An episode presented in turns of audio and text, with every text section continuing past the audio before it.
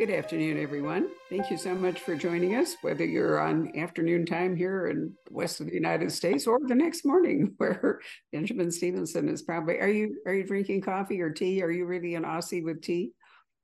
Uh, just making my, my first coffee. So if anyone, because I'm from the future, if anyone needs some sports scores or lotto numbers overnight, you know, just ask me. Wow, we should talk to you. Day ahead. We should talk to you the day of our election. Maybe we would all not be too panicky. So anyway, we are here to talk about the second book in this series called Everyone on This Train is a Suspect. And before, last year, or was it the year before? I can't remember. Everyone um, in My Family Has Killed Someone came out, but they they may have come out in Australia at different times. So when, in fact, did Everyone in My Family Has Killed Someone emerge? Yeah, so that published in March twenty twenty-two, so about eighteen months ago now, and then published uh, in the U S uh, exactly a year ago. So it's been out a year. Excellent. So it's hard to keep up sometimes when we're talking to international authors about what book publishes when. Uh, but here's the thing I know, because I've been in Australia. Books in Australia are so expensive that nobody in their right mind would actually have ordered one and shipped it to the United States. So it was new. Anyway, we do have um, Benjamin very kindly signed um, a bunch of books. And so we have them at the store, and Jacob is putting a link in the comments field. So I would like to talk about the train first, called The Ghan, or is it The Ghan? Which one is it? People go fifty fifty, but I'm told it's Ghan. Sounds more Australian. Right.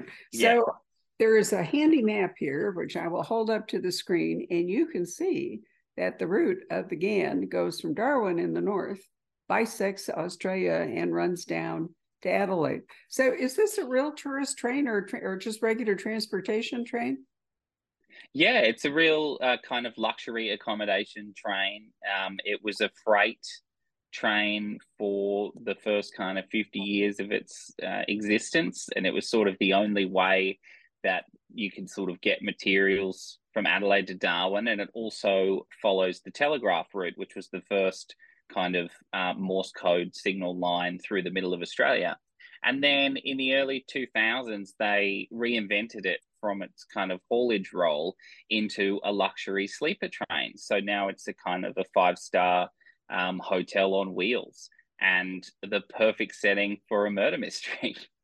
Absolutely true. So I haven't been on the Orient Express, but I have been on Rovos Rail in South Africa, which is a reincarnation with some difficulty because of the gauge of the tracks um, of a, of a Victorian train. It stops at the Kimberley Diamond Mine, so you get to go out and see all that. I love train travel. There is a um, another Australian mystery writer called Sulari Gentill. I don't know if you know Sulari. Um, yeah, I know Sulari very well. Well, she she was my author until we sold Poison Pen Press. So she wrote The Woman in the Library. She has a new book coming out next month. But um, Sulari, when she left here on her U S book tour for The Woman in the Library, met her sister and went on the murder on the Orient Express so she could write about it. And and I love the comment that you made here, because it's exactly what she said to me. You said, "I am grateful to the truly exceptional staff of the Ghan, who didn't once call the police as I questioned them on the feasibility of various murders." So yeah, um, I can. So we took the trip, and I was I was particularly fascinated with the meat freezer in the kitchen. I wanted to know if you might put a body in it, and I was sort of asking, you know, Would you, what would you do with the meat freezer if, if you had, if it was a murder mystery? And um, they sort of looked at me a little bit side-eyed, and then I remembered I should probably tell them that I'm writing a novel before I ask questions about hiding bodies on the train. So, excellent point. Now, is the train so constructed that you couldn't just roll a body off the train to disappear off into the, you know, the bush? Oh, you probably could, um, but it would be a short novel. So I was looking for inventive solutions. I understand that, right? It would have been a twenty, not even a novella, a short story. So you can also probably see the diagram of how the car is laid out. Um, so why don't you tell us um, who you have put on the train? Because I think um, there's a wonderful cast there.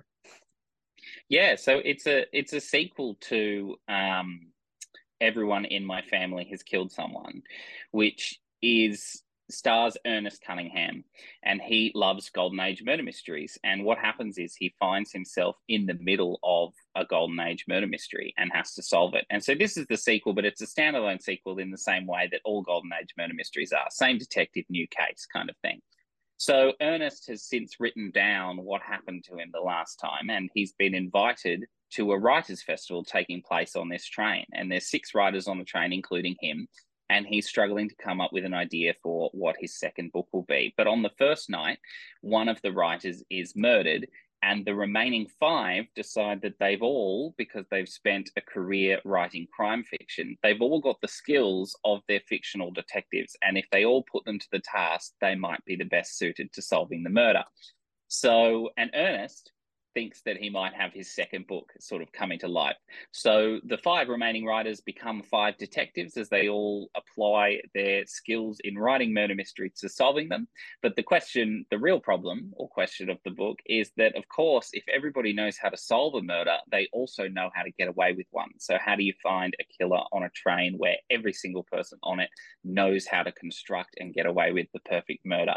Is the conundrum that faces Ernest as he investigates all the other crime writers.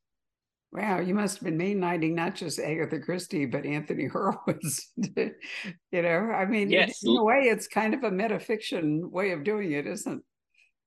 Yeah, absolutely. So Ernest talks to the reader. He talks you through, basically, he presents it as a fair play mystery.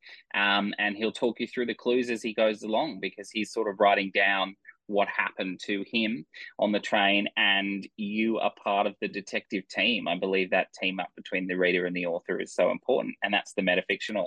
And I love the Horowitz novels. I absolutely adore them. And it's really interesting in the Hawthorne books, um, Horowitz is the Watson to Detective Hawthorne. In my books, Ernest is both Holmes and Watson. So he chronicles and solves at the same time, which is a really interesting and fun thing to play with, because in the Holmes books, um, Holmes doesn't tell Watson things. So Watson is writing things down for the reader, but Holmes is saving them for the end when he can reveal that he knew it all along. Ernest can't do that. He can't trick you like that. So he has to be the Watson, which means he has to tell the truth to the reader, but he also has to be the Holmes, which means you have to solve it. And what that does is, I think the metafiction kind of brings you into the mystery a bit, you know, makes you the co-detective. So I have a lot of fun with that. Well, of course you did. Um, we can go into the rules, the Golden Age rules of mystery here in a minute. But um, I was thinking, since we talked about Agatha Christie, you know, Poirot had a secondary guy called Hastings, but Hastings did not tell Poirot what, I mean, you know, those those are not, I'm trying to remember, because it's been a while since I read them. Those are, those are told in third person, aren't they? Yeah, isn't isn't one of them in first person? I'm I'm a bit foggy on it too, but right. I think, yeah, I think the storytelling device that you choose, I mean, the Holmes and Watson chronicling, um, or the kind of third person detective nature, um, is an important choice, because it's how you're relaying how the mystery is solved, and I think it grandly affects Um, multiple books. You know, Christie herself, not the Poirot novels, but narration is such a key facet of of several of her mysteries, without spoiling them, you know. Um that's a choice, and if you make that choice correctly, you can really um present your mystery in a really fantastic and and immersive way.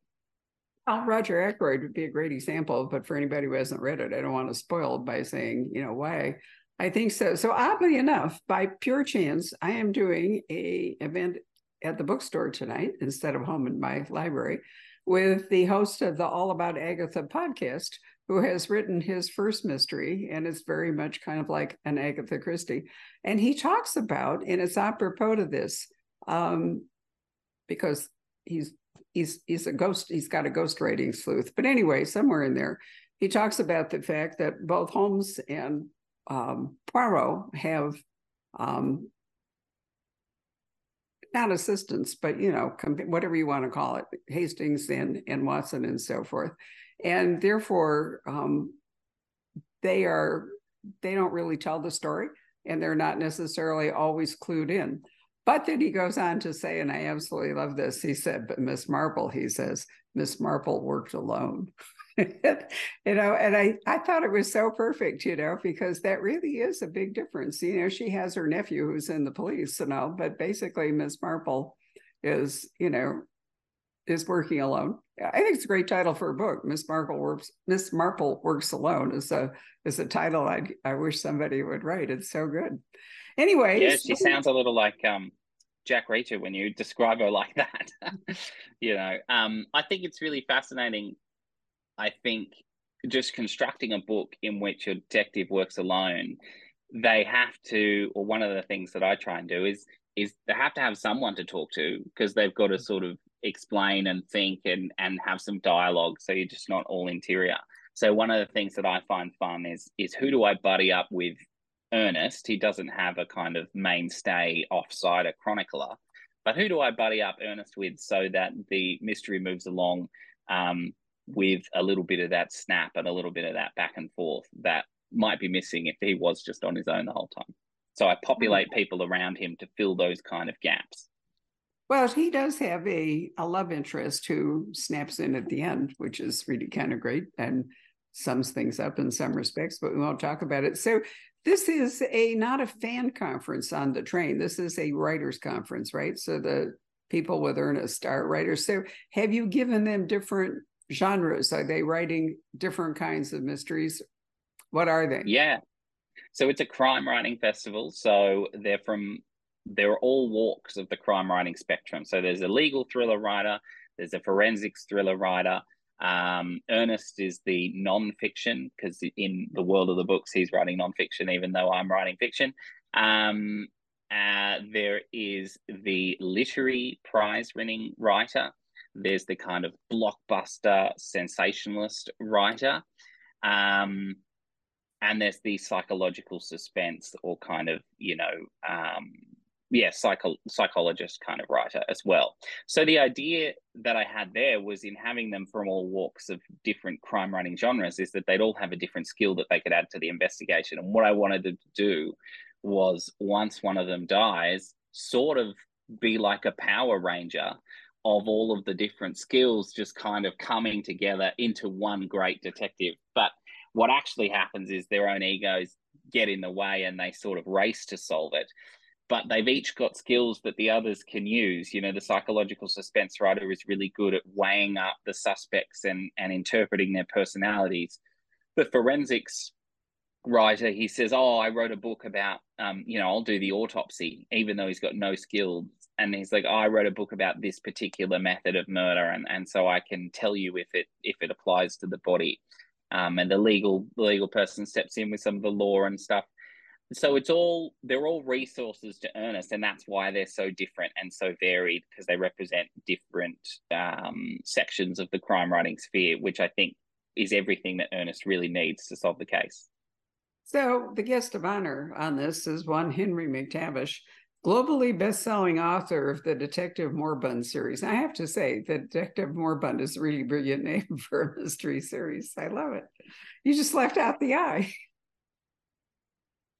Yeah, I will guess so. Um, I didn't even really think that. I'm really bad with names. I just kind of, um, I just kind of pick you. them and pluck them. You did it on purpose, and you know, Moribund, Moribund, I thought was absolutely wonderful uh, for a whole lot of reasons. Again, some of which we can't go into. Um, but you even have a quote from the New York Times describing his success. Unputdownable and unbeatable, McTavish is peerless, says the New York Times. So all the other writers are going to have very mixed feelings about Henry McTavish. And he also has, if we went back to the diagram of the train, he is basically flying first class while the rest of them are kind of in coach, right? Yeah, so he gets his entire own cabin, like a whole section of the train is devoted to him. And you're right, everybody everybody on the train, you know, has different opinions of McTavish. Ernest is really excited to meet him. He's a big fan. And as the old adage goes, don't meet your heroes, maybe McTavish isn't what Ernest had hoped he might be when he meets him in person. Um, so it was really, really fun playing with that, that kind of celebrity role that McTavish plays in that, just kind of aped up to the maximum. um, with his indulgences and his own cabin and, and you know, these best-selling books and that that review that he gets in the book as well. Well, I think, yeah, if you have six people, this is basically a variation on the locked room mystery too. I mean, this is a locked train mystery, and um, and the, there's propulsion in the plot because the train is moving. It's going from Darwin to Adelaide, and so there's a, a sort of a ticking clock. Will this all get resolved before the train gets to Adelaide? It it stops somewhere, doesn't it? Does it stop in Alice Springs? Yeah, it stops a couple of times. The great thing, like you say, is the ticking clock. You know, can you solve this murder before the train pulls into the final station?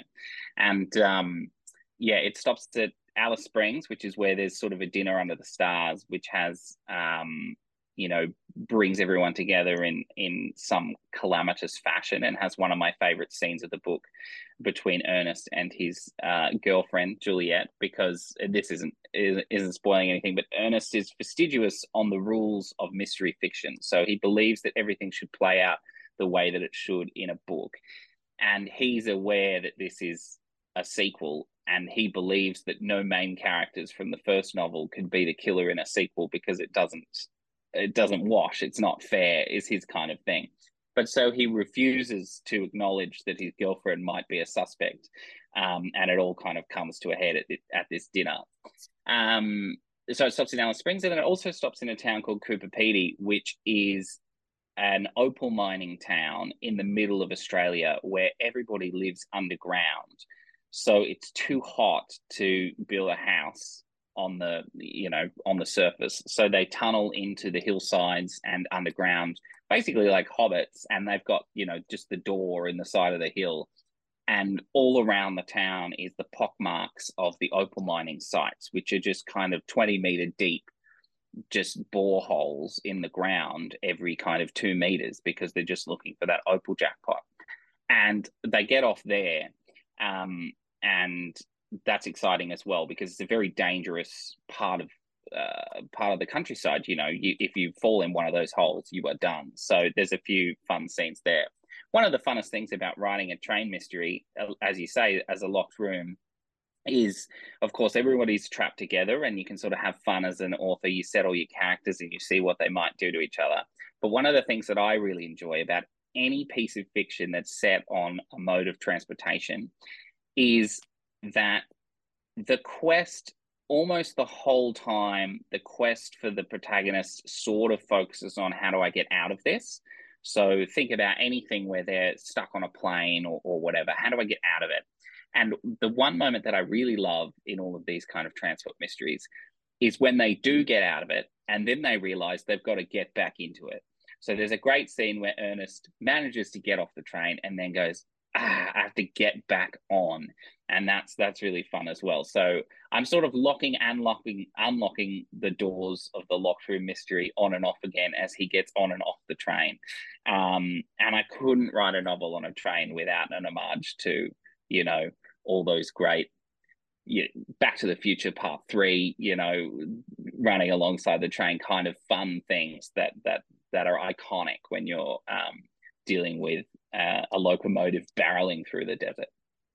So I have to say that this is a luxury train, and therefore it has a couple of essentials that an awful lot of modern trains don't have because they just give you sandwiches and a Coke or something.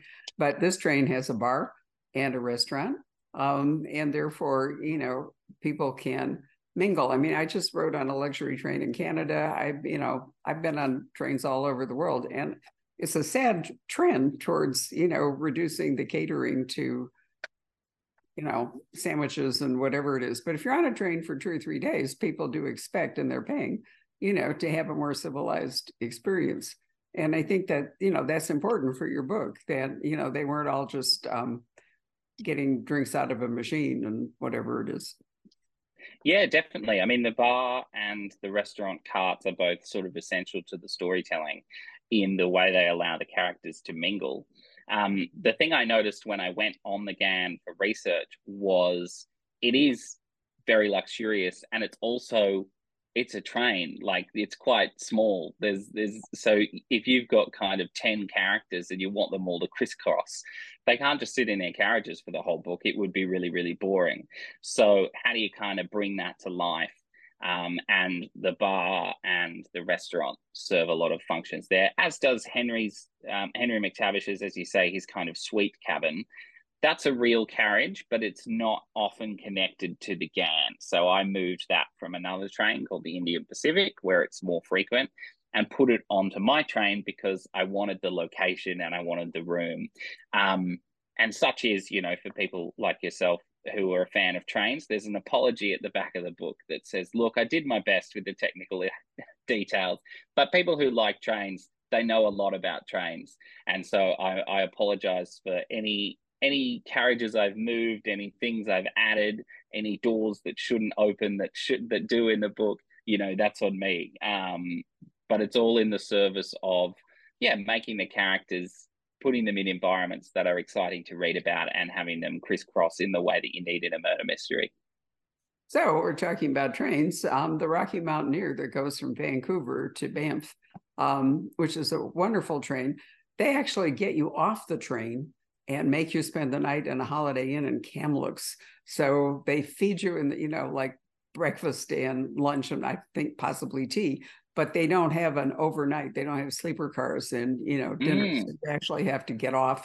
And the same is true with the Glacier Express in Switzerland, which goes um, to Saint, I'm trying to remember, it goes to Saint Moritz. But anyway, it's the same deal. You get on and they give you wonderful food and, you know, you're in a glass dome car and all the rest of it, but there is no overnight accommodation. Whereas Rovos Rail that I mentioned in South Africa, you actually sleep on the train and, um, and they do provide the bar and the restaurant. And then there's a, I do train travel all day. My favorite train actually goes from Lake Titicaca to Cusco and it's all day, but they have a bar car and a restaurant. And what happens is that most people hang out the back of the train. You know, you're riding, it's like the fish that swam backwards because you want to be seeing all the stuff along the side and, you know, the market, they they take down the markets and when the train passes by, they pop back up again. So, you know, when you're off the back of the train, you can see all the vendors and so forth leaping back onto the tracks. I mean, train travel mm-hmm. is really uh, perfect for mysteries.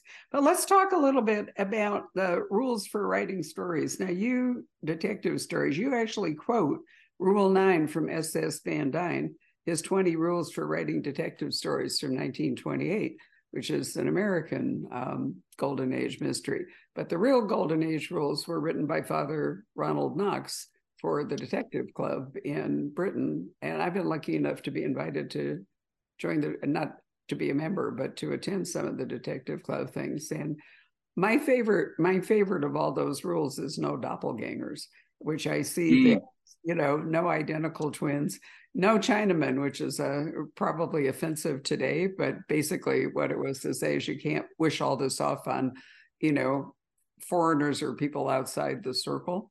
Um, but that was basically a fair play thing, um, is that you had to present all the clues and give the reader a fighting chance to work out what was happening before we get to the end.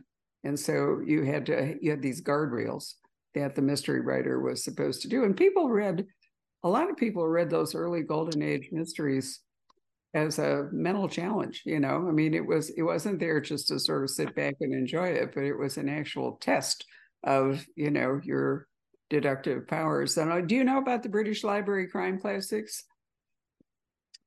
Uh, no, I don't. Well, Poison Pen Press publishes them here in the United States. Um, and Martin Edwards, who's won the Diamond Dagger and God knows how many. Oh, yes, I've read. Yep. Right. He's a lovely guy. And he and the British Library were together. But what they're doing is they're bringing back a lot of, I hate to say second tier because that's not really fair, but golden age mysteries that were written by authors who are not Agatha Christie and Dorothy Sayers and you know, Josephine Tay and Mar- Marjorie Allingham, but nevertheless, very good writers.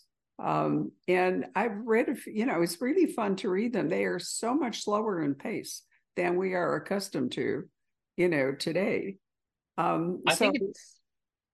Sorry. Oh, well, I, I think it's fascinating. I mean, the difference between modern novels and, and the sort of classic golden age, it's one of the reasons why I wrote these books, because I found Ronald Knox's ten rules, which are quoted in the front of Everyone in My Family Has Killed Someone. Right. And that's the character wants to follow those rules. And and when I found the rules, I, I thought, you know, almost everything these days um, is sort of breaking most of them. And that's just because of an evolution of the genre. That's not a lack of quality of, of right. the writing. It's not even a skill thing. It's just the, the genre has changed. So I thought, well, can I do a mystery like that and play it fair? And, and that's why Ernest, at the start of both books, he says, I'm something you don't see in crime fiction. I'm a reliable narrator and I will prove it to you. Here is what is going to happen, and all those kind of things. And and I agree, the mental challenge of reading a mystery is, is so much fun. It's so fun to be invited into the puzzle and be a part of solving it. And I think, you know, ten percent of people should be able to solve it. I mean, my books have twists in them and I hope that they surprise my readers.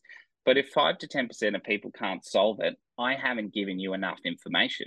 You know, I'm not I'm not playing fair, and I'm not on that on that track. They're also very, you know, very different, um, as you say, about the differences in the pace and things. Um, it's fascinating to me how long modern mystery novels have to be to sort of meet publishing contracts. And, you know, I've got all my characters and, and I get halfway through the book and I'm thinking, well, you know, Poirot would have solved it by, by now. And I've got to do a couple of extra murders because, because the length of books has changed. It's all those kind of subtle things that sort of change the actual presentation of the mystery. Um, but on that, you know, on that fair play thing, I don't mind telling outright clues. You know, there, there's an anagram in this book that that Ernest tells you multiple times what it is. I'll tell you on the Zoom. I don't, you know, it doesn't matter if you solve it before the book. Good on you. It's Archie Bench, and he's trying to figure out what the pseudonym Archie Bench goes with in the anagram.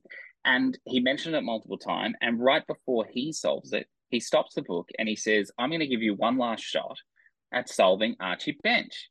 And if you want to have a go, then we'll get into the finale. It's going to unlock the case." And the same thing in the first book, which I will spoil. Well, it's not really a spoiler, but Ernest says that people's names have meanings. And if you want to go and Google everybody's names and punch them into an anagram solver and spoil the book for yourself, write them all down and you will figure out some things. And one of the characters' names in the first book is an anagram of "I am not the killer." So it's these kind of things. Ernest will tell you this at the end. That's that's the kind of great pleasure of these golden age rule-based murder mysteries, is that the detective will solve it for you and they will explain it to you. You do not have to put the effort in. But if you do want to put the effort in, then you will be rewarded. And my books kind of try and try and say outright, look, if you want to look here and try and figure out this numerical code, this cipher, this anagram, it will reward you with some of the answers. But if you don't want to get out of pen and paper, sit back and I will explain it to you at the end. So I'm trying to have the best of both the modern worlds and the classic worlds at the same time. Yeah, I just gave him all kinds of points earlier in our discussion about, about Inspector Morbund, which I thought was an actual clue, but it turns out, according to you, it's not. Um, anyway, I was giving you lots of points for, you know, for that, but it is a no, clue. Absolutely. Well, look, if it's a clever clue, I'll take it. It was intentional. Yes, no, it's absolutely a clue. I mean, I thought it was brilliant. But here, here are three of the rules that are really important um, that that this kind of book follows if the reader is going to have a fair chance. One, nothing supernatural. It's not going to work if it turns out in the end that it was a ghost or, you know, a dragon or something. That's out. Second, which we've already mentioned, no surprise twins, you know, no doppelgangers, whatever. So that that's an identity switch that is just not fair, you know, um, if you're going to be doing that. And the third, and this is really important, is the killer must be introduced early on. If the killer does not appear in the book until towards the end, then the reader doesn't really have a shot. And there was a, I, I won't, there was a huge bestseller by a debut author here in the United States years ago, and everybody loved it, and because it broke some medical ground and all the rest of it, and hardly anyone noticed that the killer didn't appear until like twelve pages before the end. Um, it was mm-hmm. a thriller. It wasn't it wasn't a detective story. It was a thriller, so you can get away with a little bit more. But it never really resonated with me as a as a book, because I thought that there was really no way that the reader could ever, it was strictly revelation, not detection, for the reader. So, which is, as you say, valuable in a certain sense in a genre. But yeah, if you're trying to solve it, um, it becomes it becomes impossible to solve. I think, and I take on that role, that rule with great seriousness, that the killer must be introduced early, and they must have a major role in the story. So we've sort of gone beyond the butler did it kind of things, and um, to do that in this book, Ernest says in the opening chapter, I'm going to use the killer's name one hundred and six times. Right. And you can count. This is one of those things. If you have a Kindle, you can control effort, you can get ahead of the plot. But, you know, in all of this kind of rule following and honesty, it is honest and it is one hundred and six. But this is a murder mystery. Not everyone is who they say they are. So, you know, if you've got multiple alliances, don't worry, there's no cheating doppelgangers in there. But you've got to add and subtract and think about with what is the meaning of a name? Do people have nicknames? So you won't solve it if you control F the Kindle. But when you add them all up at the end, the answer is there, and it has been there for you the whole time. Um, and that was one of the great challenges of writing the book. Right before the end, you know, the killer is mentioned one hundred and six times, and, and Ernest counts them off several times during the book just to make sure that I'm playing fair with you. And right at the end, five characters are on ninety-seven mentions. And that was an editorial nightmare, because my editor was like, uh, I think we need a he said here. And I'm like, nope, because I can't use their name. And she's like, yeah, but the dialogue is confusing. And I'm like, I understand that. And I can't physically put their name in because they're on ninety-seven. And if I put them on ninety-eight, then people won't think they're a suspect. Um, so it's all those kind of, those fun things to properly address the fact that, yeah, you've got to have a main character and they've got to be, it, I think that's a really great phrase of yours, that it's got to be detection, not revelation. Um, it's the difference between an ah moment and a gotcha moment at the end of a detective book. So, ah, it all slotted together and I see what happened, versus, yeah, I'm surprised, but I feel got, um, which is also a great feeling depending on the book you're reading, but not what I'm going. Well, um, you've had marvelous reviews. Um, I'm going to quote for a moment here from the Wall Street Journal, which refers to this as a witty book, ratcheted up by, by well, I won't say what, because it's good, by growing resentment among the passengers. And that's certainly true. Um, and then you got a wonderful review in the New York Times. And I thought, I, I haven't got it here to quote, but at the end, I think it said something to the effect that its relationship between Ernest and his girlfriend, I keep wanting to call her Jennifer, but that's not it. Juliet. Juliet, thank you. Between Ernest and Juliet, that, you know, really gives the book its weight. And I think that might have been engendered in part by the epilogue. But um, nonetheless, you did you did want Ernest to have some sort of personal relationship, you know, that because it's a, I don't know exactly how to, to weigh against all the other relationships in the book. Yeah, look, I mean, this is where I differ from the kind of Golden Age classics, is that Ernest has to have uh, an arc in each book he's in. So it's not quite enough for me. And, and part of this is the the styles of modern novels and, and, as I said before, even just the length. But his personal growth in each book is really important. And, and he sort of says, you know, you don't really read about Um, the great detectives having P T S D about their last case. They just pick up a new intellectual puzzle and then they go on with it. And even the modern adaptations of um, Poirot and Holmes, all of those, they inject character arcs in those detectives between stories that they don't have in the originals. So because they understand that the modern audience requires a certain kind of uh, closed-off character growth. So the classics, they'll pick up the new case. So Ernest needs kind of an emotional growth. Um, but one of the great fun things in this book is that Ernest, in retelling the book, is often reminding us, so these books are in first person, and he says, well, I wrote this in first person, and there's normally a suspension of disbelief that somebody writing a murder mystery in first person just survives because we have to write it all down afterwards. But there's multiple times in his writing where you see that he says, oh, I'm sitting in a hospital room and I'm writing this out. Oh, they've moved into the police station, I'm writing this out. Um, and he sort of goes well, whose story is this until it gets printed? You know, I'm in first person now because I'm writing it and I'm talking to you, but I might not be talking to you by the time you're reading it. So I really wanted to play with that and whose story it was and how that can kind of come through um, with the expectations without cheating of a first person narrator. And I'm really glad that was reflected in that review, because um, that was one of the most fun things to write and one of the most difficult things to pull off. So I hope people enjoy that little little twist in the end as well. I liked it very much, and um, I'm going to be launching Larry King's new Mary Russell and Sherlock Holmes books on, I say I, the bookstore, the Poison Pen, um, and it it has a great deal of character arc for Holmes that was not ever explored in the Holmes books. We learn a lot about Irene Adler. We learn a lot about Holmes' family story and so forth. And it fits in with what you're saying, um, that, you know, for a modern reader to flesh out more of Holmes, you know, is a valuable thing. Anyway, um, any Everyone in My Family Has Killed Someone has just come out in paperback this winter. But I see, looking at my advanced reading, this is not the actual book. This is what I get to read early on, that you have written Find Us, Either Side of Midnight, and Greenlight. So this is your fourth book. Were the first three fiction, or what are they? Yeah, they're fiction. Um, so... they're different. So the two of them, Find Us and I think Either Side of Midnight, and another one, I'm not sure if that's on the inside of the cover, Last One to Leave, they're Audible novellas.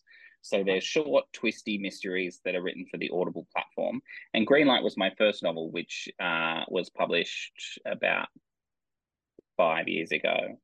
Um, but they're very different. They're more thrillers than the deduction of the Ernest Cunningham books that I'm saying them. So um, Everyone in My Family Has Killed Someone was sort of my debut into the into the U S market, but I've been writing thrillers down here in Australia that Audible have have um, sent out and published over there as well. And I was I was published, the first book, Greenlight, was actually published as Trust Me When I Lie by Source Books over there as well. So, but again, that was in the thriller space, and I've sort of moved slightly away from that.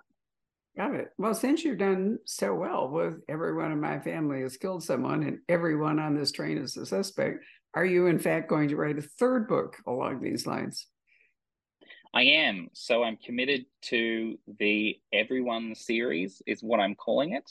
Um, and the next one is called Everyone in This Something is a Something. So um, I'm going with those um, kind of style of titles. They're super fun to write.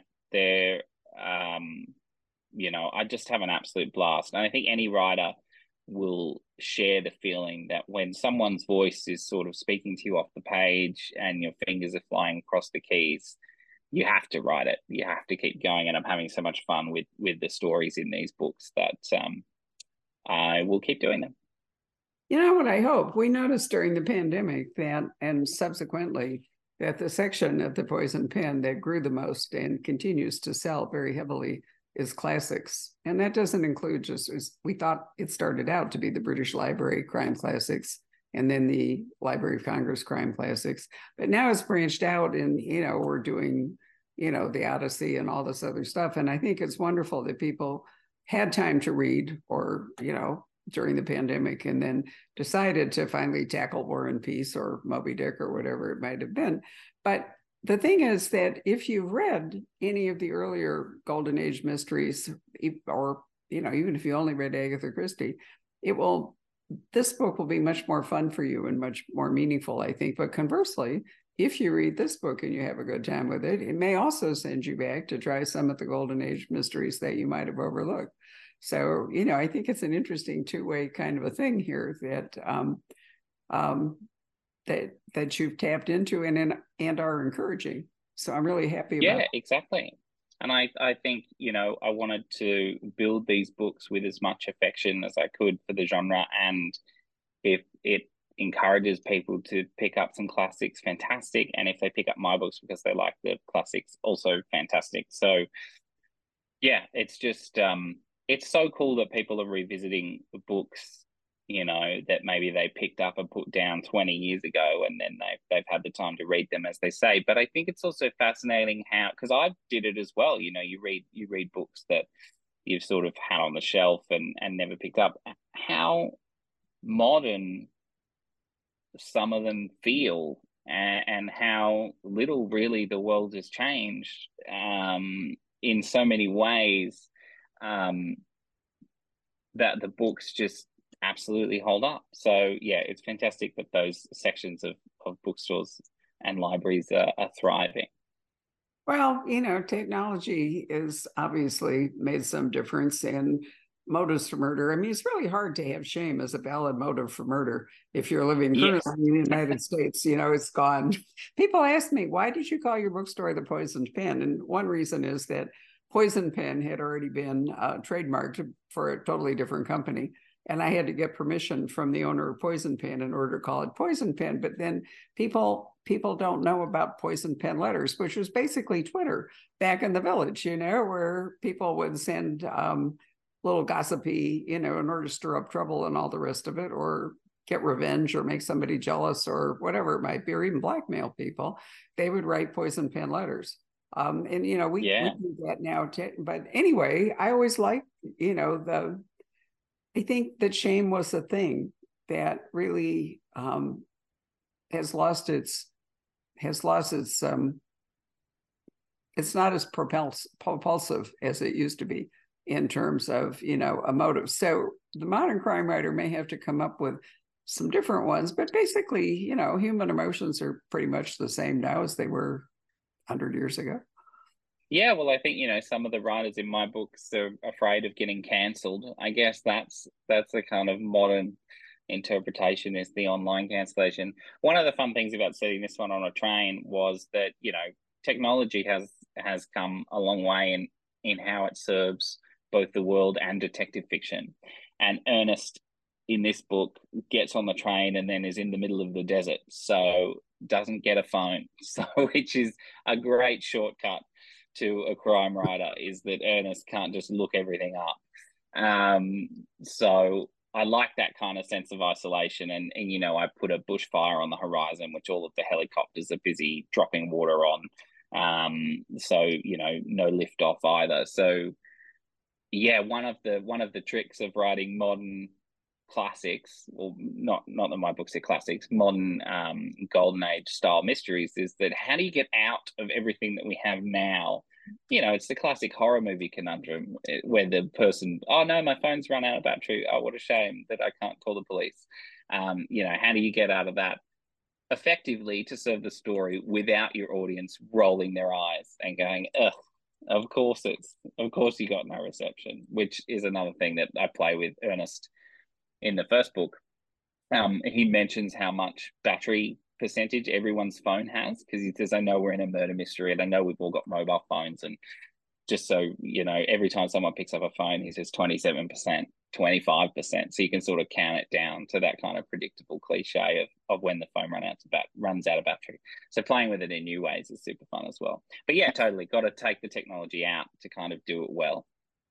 Well, I agree. I mean, God knows what A I is going to do to us, or virtual reality headsets, or whatever it all is, you know, but that's a challenge for the crime writer, is, you know, how to how to keep up with what's happening, but at the same time, um, stay with the basics. So I think at this point, Jacob, um, come and talk to us and see if we have any questions.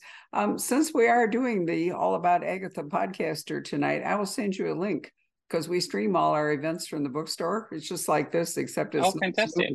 It's actually is like that book, you know, is that book called The Busybody? Yes. Yeah, it yes, is. Yes, yes. Um, I, I think it comes out soon in Australia. I was keen to get a copy.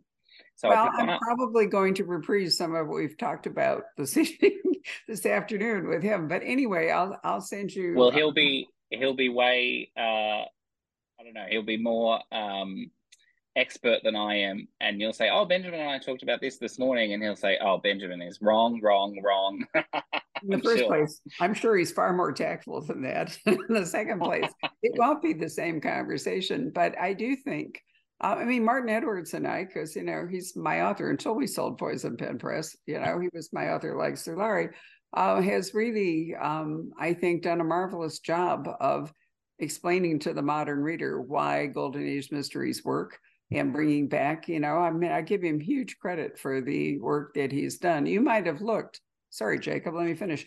Um, you might have looked in the course of your research at, you know, books by people like H R F Keating or Julian Simmons, you know, who are among the great British crime uh, reviewers and um, wrote, has written a lot of books that people who are into crime really refer back to. So, you know, there's an awful lot to learn there. Jacob, um, any questions for Benjamin? Yeah, or we have uh, quite a few, actually. Um, oh, good. So Stefani asks, do you think a locked room mystery can create more of an intimate connection with the characters and the specific situation for the readers? Yeah, definitely. Um, also, hi, Stefani. Um, the, the great thing about locked rooms is that you get, you know, you get kind of six to ten people. That's kind of what I think you need as suspects, probably ten's maybe a bit much. six to ten people, set all their backstories and their simmering resentments, put them somewhere together. And then as an author, I see what they do to each other. And I think that brings out things in them that I don't expect when I'm plotting out a book. And it makes it really exciting, and it brings that intimacy and that kind of depth of character and and kind of crisscrossing between all the characters that, if just speaking from my personal writing style, if I'm moving them around a larger location such as a city, then my characters are bumping into the characters that they're supposed to bump into because it's in the plot, um, because I've structured it that way. So they're coming by the end of the book, it's going to look as natural as it should, but in the terms of the plotting, they're coming out of the plot where I need them to. In a locked room murder mystery, they speak for themselves a little more because you have all those restraints on them, and they are clashing with people that that they might not necessarily clash with. So when I was writing this book, you know, we talked about the, the bar and the restaurant before, and I'm like, okay, I've got these eight people. Where are the other two? Um, And then I'd think, oh, I didn't even think about that, because I don't have to isolate their location. If the book is set in New York, it doesn't matter where Greg Smith is. He could be having breakfast. But on a train, it does matter where Greg Smith is, because if he's not in one of these three characters, carriages, where is he? So that brings, yeah, certainly forced intimacy. And I think it gives a lot of depth and a lot of, um, a lot of exciting character beats between unexpected interactions. Grazie, Stefania. Stefania is joining us from Italy, and I have to say she's always asks absolutely wonderful questions, so I'm always pleased when she's part of the audience. Oh, cool. I'm going to Italy to launch this book in a week. So, where? Uh, Milan, Rome, and Serrazzo, I think. Um, Stefania, have a look on Feltrinelli's website. There will be a tour, I think. Well, you might actually get to meet a Poison Pen, I mean, a Poison Pen guest author. That'd be very exciting, Stefania. Also, try to remember what time of night it is for her while we're doing this, although it's not as late as usual. Right, Jacob. Well, she she also asked uh, whether or not you would ever set a book in Italy. oh, um, now that you have, now yeah. that you have someone to consult, maybe it's more of a reality. Hmm. It's tempting, and I absolutely love my Italian readers. Um, I the books are very Australian, so I need to find the right kind of fish out of water plot that my Australian characters are in, um, so that I could write it effectively. But the temptation of a three-month research holiday Um, in Italy certainly seems like it should be a good idea for, for me. Um, so I haven't had any thoughts about taking the books overseas in overseas settings, but I'm not ruling it out. Well, I have two ideas I can suggest to you. One, Italy has all kinds of cooking schools that last for at least a week or two.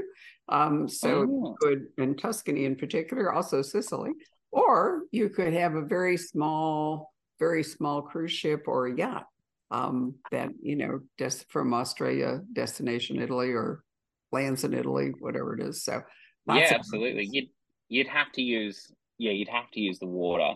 Um, my first book was set on a winery vineyard in Australia, uh, which is a shame that I've already used wine as a backdrop, but it was inspired by the town in the first book um, is stained red because the wine tanks were on top of the hill and they exploded and flooded the town. And that was inspired by an incident in Tuscany where, if you look it up online, there's wine flowing down the streets. And I just love, for a mystery novel, you know, a town stained red is so great that everything under the ankle is, is with red wine. So that would have been perfect to set in Tuscany, but I've already done that. But um, look, I, I love it. I love new locations. If, if it's a location that kind of speaks to me, I mean, the train was very much, I wanted to do the Red Desert of Australia, and Everyone in My Family was very much where I went skiing as a kid. It's not where I grew up, but it's about sort of three hours south. And we used to ski around there as a kid, and we used to always as go to the snow. And so I, I really kind of brought that in. So it has to be somewhere I feel like I know intimately so that I can bring it convincingly, convincingly to the page. I wouldn't want to write a book set in Lindley and not do the wonderful spaces justice. But the water, you'd have to use the water, I think, in some way. Yeah. Okay, great. Um, who inspires you the most as a writer, and uh, what are your ambitions as a writer? Um, that yeah, inspiration-wise, I think I have an amazing respect and admiration for Jane Harper. What she's done for the crime writing genre in Australia and for authors like me, both in terms of, you know, personal support, she's blurbed books of mine, but just in terms of writing great books that have reached the world stage and really had other people say, wow, we want to read more of Australian fiction. I mean, Jane Harper is, is just an absolute trailblazer in that respect. So definitely I find her uh, very inspiring in terms of what she's achieved, and um that's yeah that's something to look up to. And then in terms of style, I really love um you know I love the Horowitz books, they're fantastic, um and I really love Stuart Turton's novels. So The Seven Deaths of Evelyn Hardcastle is is one of my favorite books, and I just think they're so ambitious. Not only are they clever and well done and and and just really well written and really fun, but it just, and he may not be like this and I've never met him, but it, he just strikes me as someone who never hits an idea in his manuscript that he thinks is too hard and gives up on it. He's so expert at making the most audacious things work, and I really, really admire that. So Stu Turton is my other one. Well, he's going to come and join us in May. I'm trying to remember if it's the nineteenth or the, I think it's May nineteenth. Anyway, um, we've had him once before, and he is indeed fascinating. So, and we Zoomed with him um, during COVID. So we feel very fortunate to have been able to talk to Stuart about all of his books. So his new book is fabulous. The Last Murder at the End of the World is, is really, really great. Good. Um, Jacob, anything else? Um. See, the titles of your book are so original and funny. Do you choose it by yourself, and how important is a good title for a book in your opinion? Yeah, I think a title is really important. I think it kind of flavors the whole kind of book.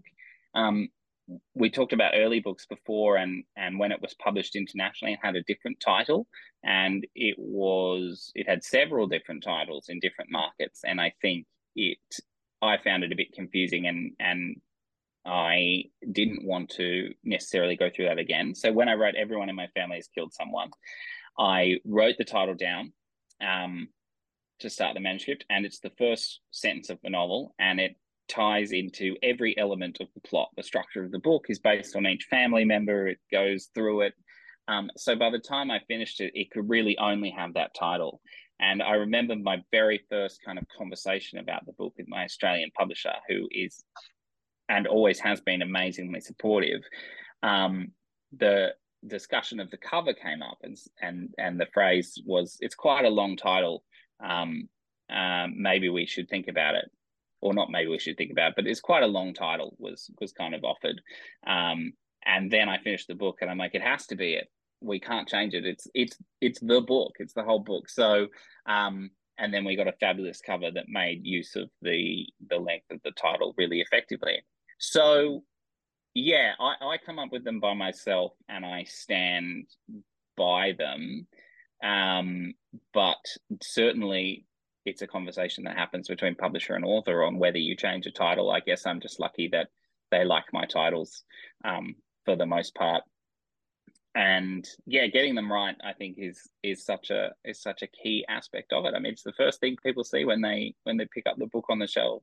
So I'm very, I always want a title that kind of has the feel of the book.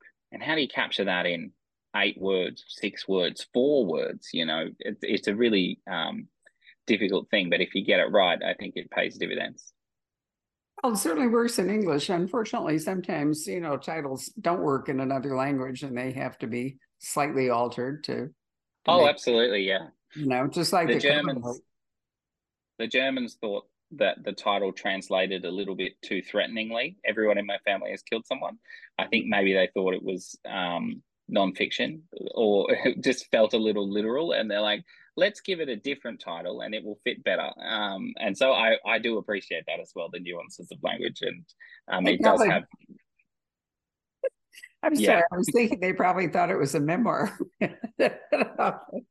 Yeah, might be, might be more challenging indeed. And, you know, we should mention that cover art changes um, in different markets too. So what, you know, what may work in Australia may be a whole different thing in like Poland. Um, And so yeah, you know, absolutely. It's unnerving for authors, you know, to see. We have some authors who, who bring us their foreign language editions to sell because we have this big international audience.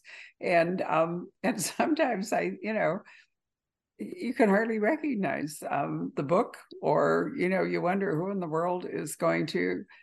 At the, as the world's getting more global, it's easier to sell foreign language editions. Um, if, you know, and, and they mostly are because people want to have an autographed copy, um, you know, yeah. in another country. I'm, lucky.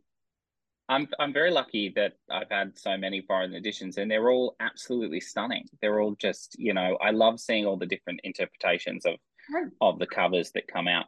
Um, I will say that even in English language markets, I have been in bookstores and seen my book shelved on the memoir shelf. So people people read the title and go, oh, everyone in my family has killed someone. That must be true crime. And then they put it on the memoir shelf. Love it. Well, I promise you it's on the right shelf at the Poison Pen. So, oh, good. Yep, Thank we're you. doing it. Right. So let me remind everybody once again that we do have autographed copies of Everyone on This Train is a Suspect. And our dream, of course, is to have Benjamin come and visit us. I'm going to send you Stuart Turton's date. Maybe you'd actually like to travel, and then you could come and be his host. Wouldn't that be fun? I mean, it's incredibly tempting. Um, it's a very yeah, easy I mean, flight. It's long, but it's an easy flight from Australia to Phoenix. You know, you just go to L A and then hop over.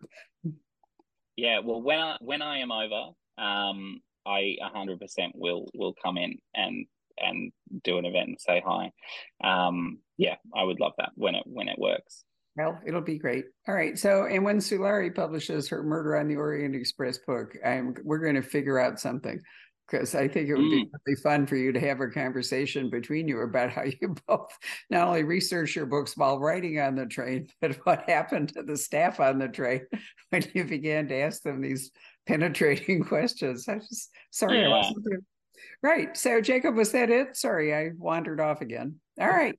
Well, thank you very much, Benjamin. It's really been a pleasure to talk to you. And um, congratulations on your second best-selling book, which has been greeted with great acclaim everywhere. So don't forget to order one while we still have signed copies, because he's in Australia and our supply, that's it. No more books. All right. Good night, everybody. Thanks so much for joining us. Hello. We hope you're enjoying our programs and podcasts with authors. We'd like to expand them, and your help would be appreciated. Please make a donation at poisoned pen foundation dot org. one hundred percent of the proceeds will go to help connect authors with readers in this difficult time. Thank you.